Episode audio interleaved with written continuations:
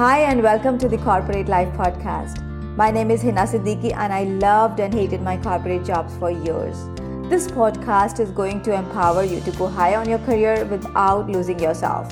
I invite you to join me each week as you will hear real cool stories of the real cool corporate people doing real things in the corporate world. And their experiences and advice can change your story too. How about writing a book about your corporate story or anything else to establish yourself as a thought leader in your corporate space? Or just quit your job and become a full time writer. Hi, this is Hina Siddiqui, and you are listening to the Corporate Life Podcast. Everyone has a story inside of them, and this story matters. I believe that it's your responsibility as a human being to make this story available to the world so they could learn from your experiences and be inspired or if your corporate life is not giving you what you want and you have a writer inside of you, you can even quit your boring and exhausting job and be a full time author. Is that easy and even possible? This is what we are going to talk about in today's show. I have with me Douglas Weissman, my special guest this week, sharing his pearls of wisdom on this topic. Douglas is a San Fernando Valley native published novelist and travel writer. His seven precious books were for young adults and new adult audiences. He has lived in Italy and San Francisco and traveled the world before returning to Los Angeles.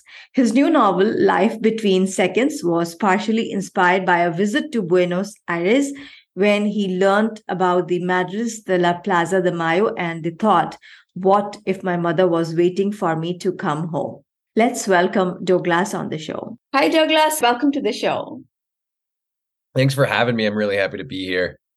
Yes, I'm really happy to see you because I myself is a writer because my uh, journey also started uh, as a writer 10, 10 years ago when I left my corporate job. So it's so good to see you because uh, there are a lot of people who are not aware that, uh, you know, they can actually start a writing career and make it a full-time living. So your story is going to inspire them. I hope so. I mean, I was one of those people for so long, and it wasn't until I committed to the craft and committed to making it work that I realized it can be a thing.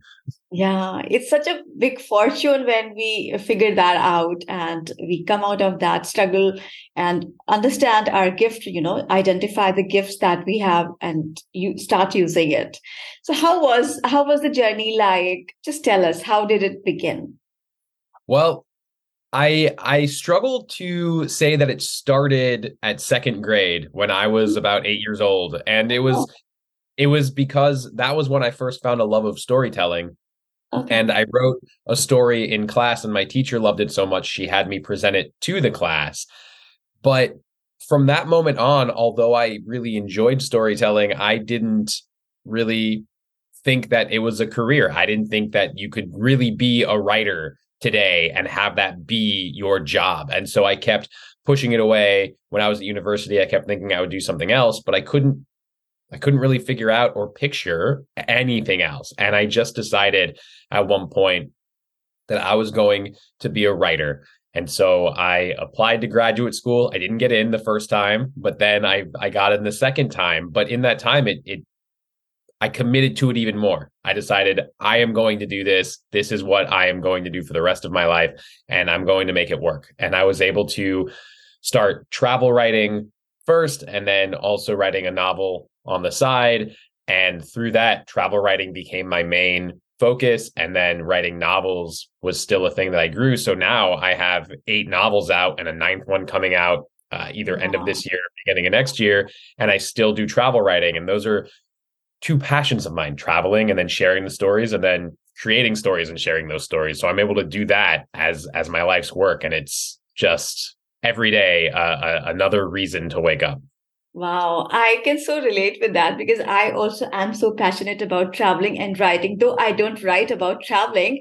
However, All right. So I want to ask you, uh, Douglas, how was it like? How difficult or easy was it to reach this to this decision that you want to be a full time writer? Was it easy for you? You know, it was it was easy to finally say yes, but getting to say yes was the hard part because every conversation around me every voice was saying that's not a career. You'll never make any money. You'll you're going to have to do something else. And yeah. and it wasn't necessarily my family. My family is very supportive but it was society. It was you know friends who thought they were just joking but at the same time that joke hit in a way that affected me because I was like you're right. I can't be a writer. I'm never going to make any money. But when I said yes it became the easiest thing in the world. When I said yes and committed to being a writer, I immediately found ways to make money writing. Yeah, correct.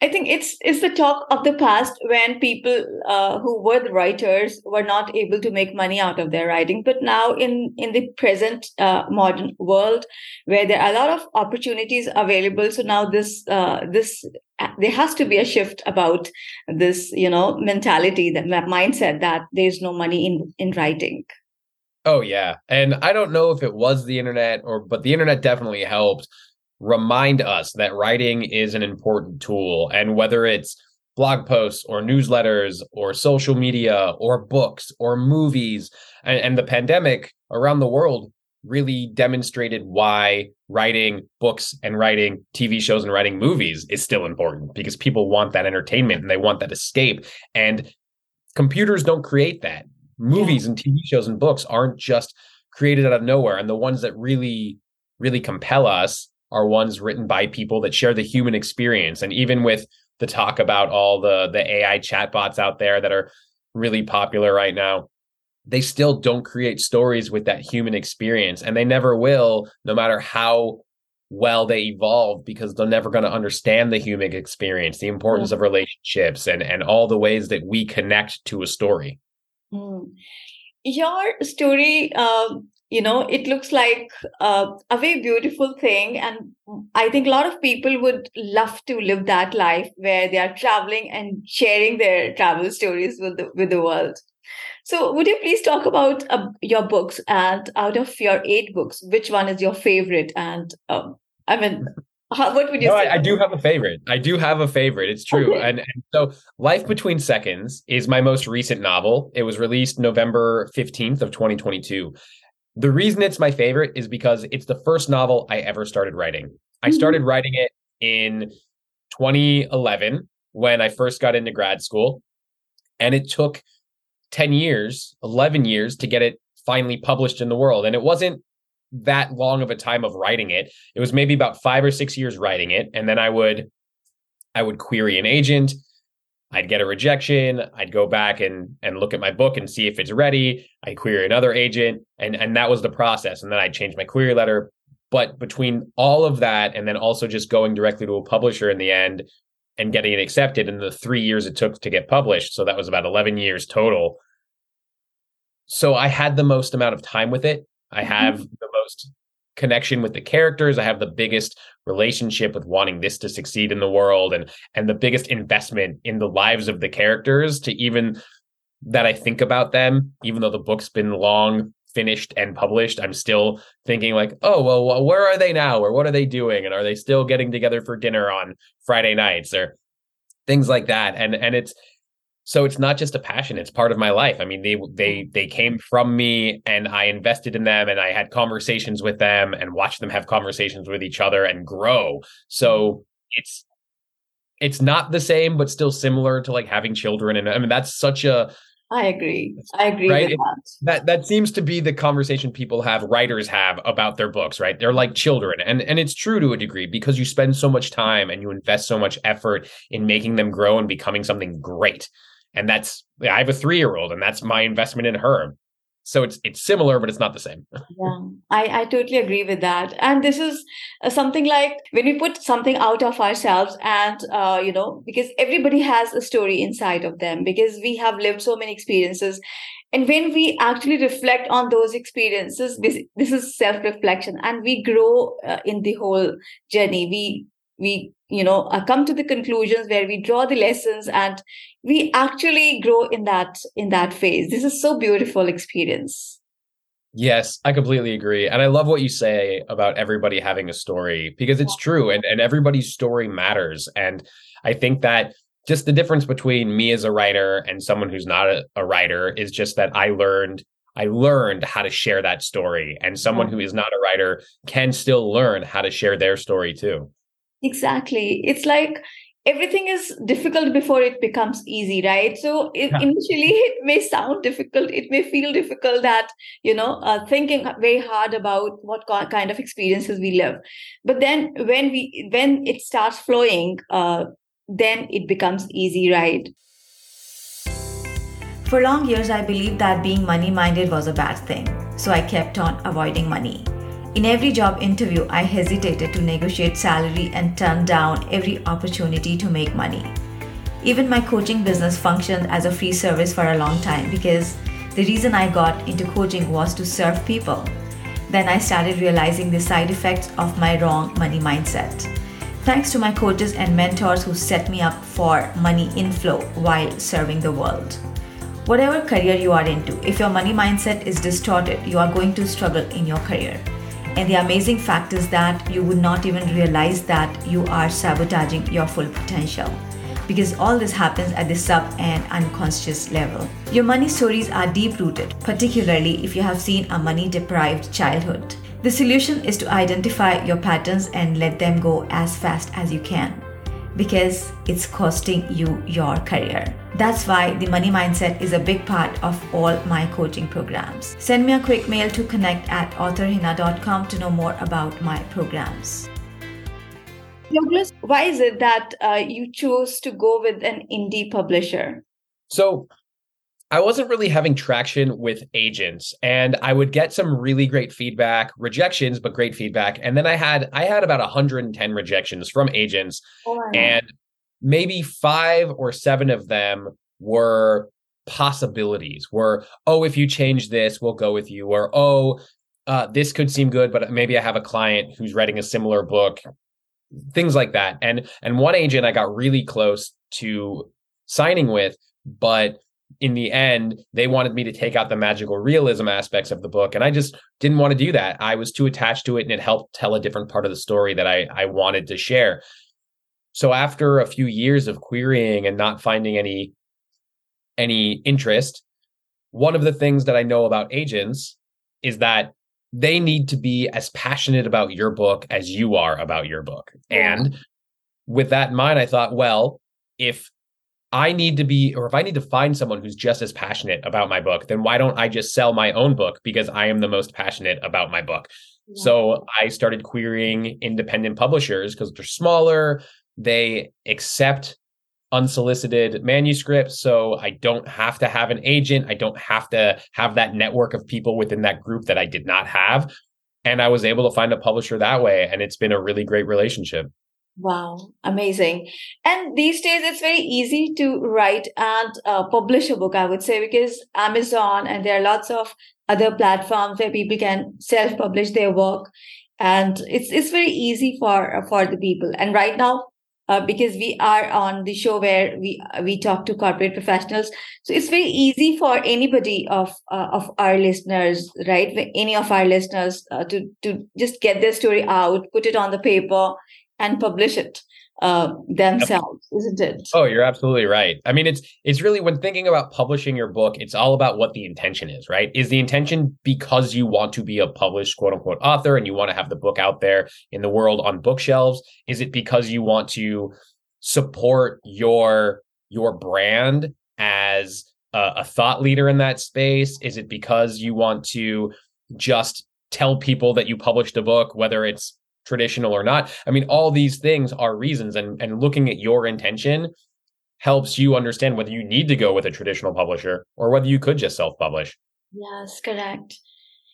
Uh, Douglas, how do you keep accountable to your writing? That is one of the most difficult parts for any writer, I think, is the accountability because as more and more people worked from home recently, they have found that it's really difficult to f- stay motivated or, or to stay focused. And for me, I've been working remotely since 2013. So I was one of the people who already had a system in place of staying accountable.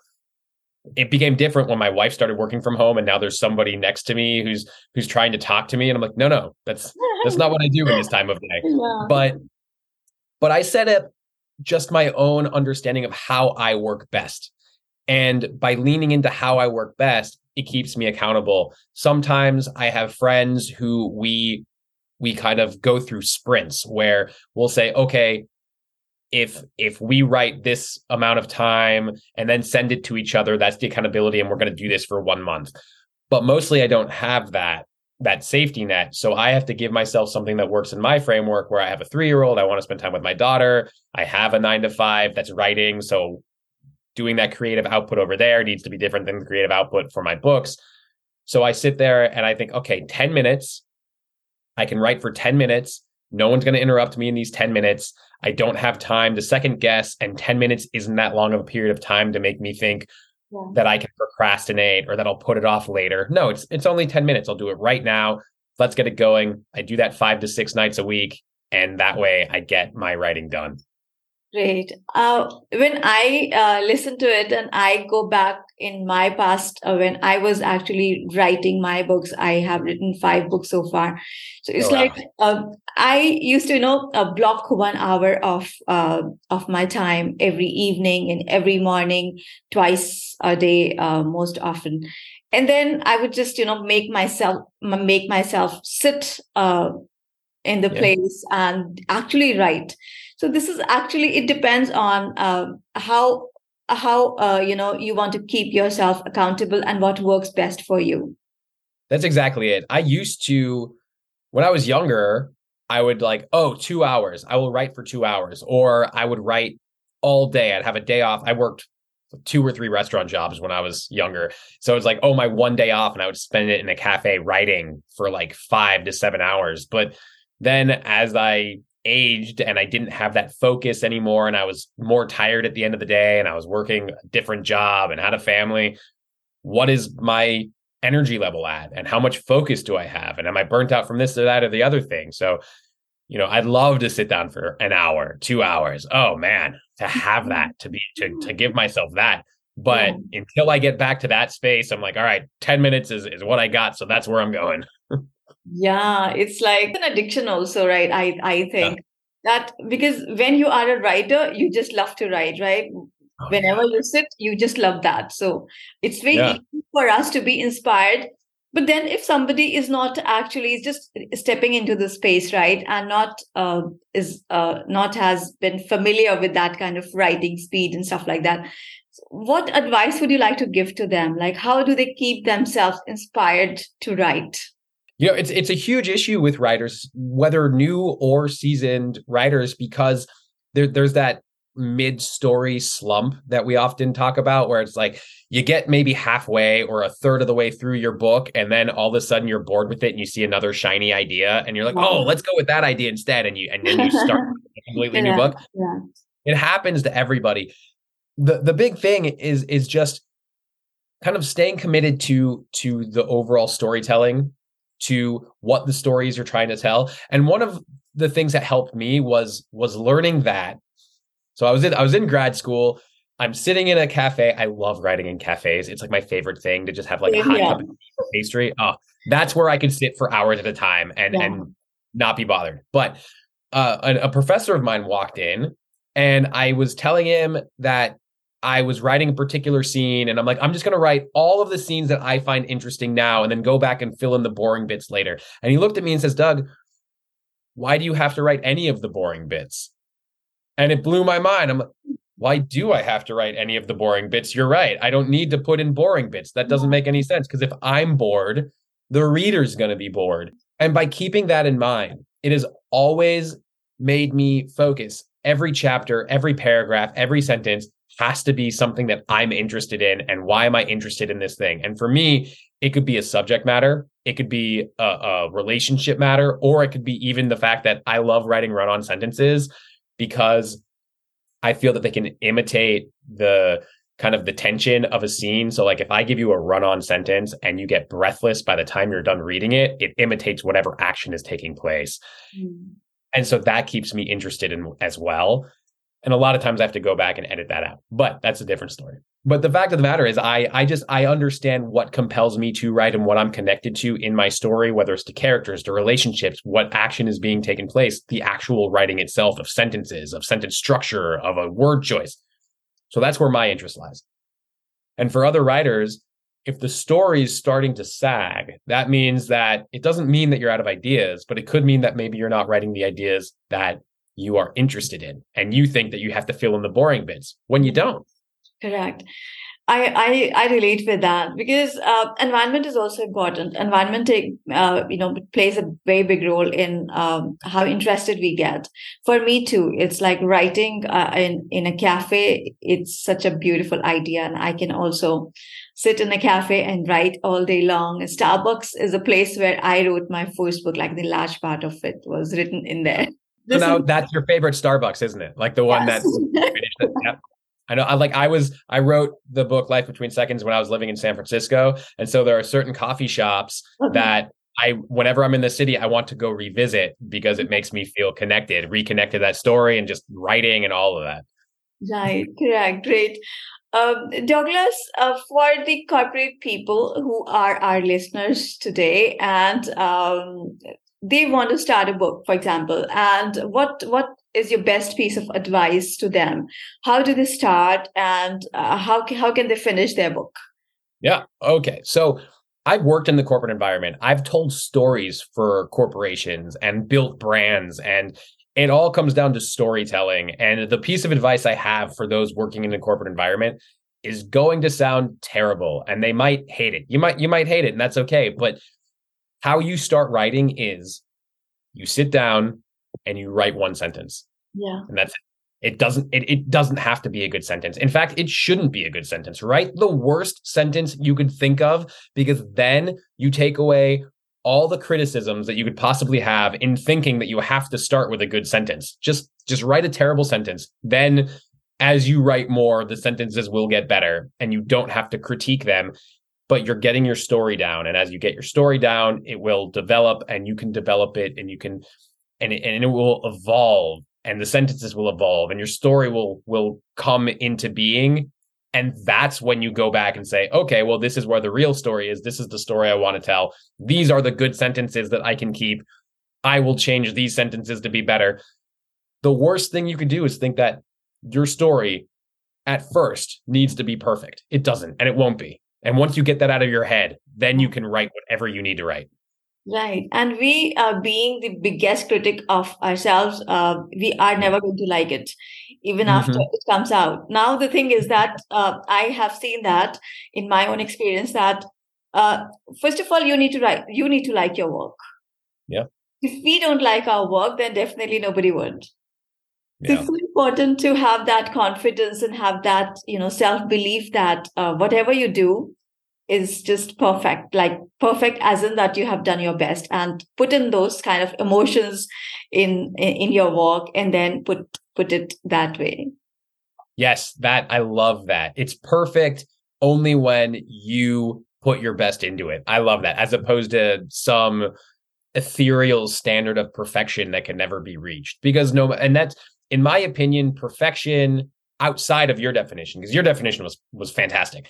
Perfection outside of that definition is just a way of procrastination. It's yeah. just saying, well, it's not perfect, so I won't do it, or I'll put it out later, or I have to keep reworking it, so I can't publish it. And all those are just are just prolonging the pain of until publishing and then you'll never publish because you always will find another comma to change or another word you can fix or whatever. And i'm not saying don't proofread your work but what i am saying is that once it gets to a place where you feel confident and comfortable with it just as you said then it's perfect and then you put it out yeah, it's like perfection leads to procrastination. So I, I love that, whatever you said. Like it's yes, you just you just can't be perfect ever. Yeah. And we don't have to be. Why do we? yeah, that's exactly it. I mean, it's it's a fine line, right? It's it's this real tightrope walk between like making it the best you can and then procrastinating because you want it to be perfect. But I mean, for me, I reworked a book for six years before I finally sold it. And but those six years wasn't me sitting there waiting for it to be perfect. For maybe four or five years, it was, I would say four years, it was right, rewriting, reworking, making it the best I can. But then it also comes to a point where you can't do it yourself. It comes to a point where you need other people's eyes Absolutely. on it. Yeah. And then that's actually the point where you can make it better and become confident in it because other people you're you're confident enough to show it to other people other people are going to give you advice and advice if they're not writers if they're your friends and family that are not in the writing space it can be difficult because they're going to come back and they're going to say it's perfect or they're going to say it's not shakespeare and both of those criticisms are terrible as yeah. right but but what it does is it, it can show you oh well these three people said similar things about this one spot so i know i need to change that or maybe they're not understanding this thing over here so i need to fix that and that's where it can really help you develop your work until you realize, okay, I made these changes and now I feel ready. Yeah, that makes total sense. Uh, Douglas, uh, where uh, can we find your book? So my book, Life Between Seconds, is available on Amazon, Barnes and Noble, bookshop.org. It's available in Target. Check out Life Between Seconds. You can also find me at douglasweissman.com or on Facebook at Douglas Weissman or on Instagram at Douglas Weissman, LinkedIn. I'm really active on LinkedIn at Douglas Weissman.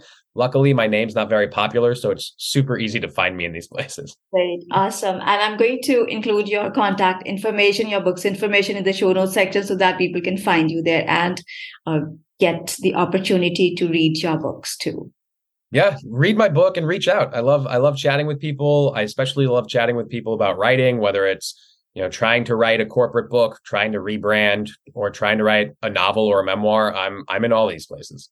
Awesome awesome. Uh, douglas thank you so much for being on the show and it was such fun talking to you because uh, a writer talking to writer is like nothing can be better than that I completely agree. Except if we're both in coffee shops writing, that's like the only yes. thing that compares. Correct. Thank you very much, and uh, all the very best for your books. Thank you very much, and I appreciate it. Sorry, my dog just started to whine because she wants to go on a walk, so I hope that doesn't affect anything. no, that's completely okay. Bye bye. Thank you. Take care. Thank you. Now, if you are inspired to write a book, connect with me on LinkedIn and let me know what you would like to write about. That's it for this week. I'll see you next week. Love you guys and girls. Stay happy and safe. Thank you for tuning in. I invite you to subscribe to this podcast and go to my website, authorhina.com, for life and career changing tools and resources. Be sure to download and read my book, Secrets of the Six Figure Employee with Zero Stress. It's available on Amazon.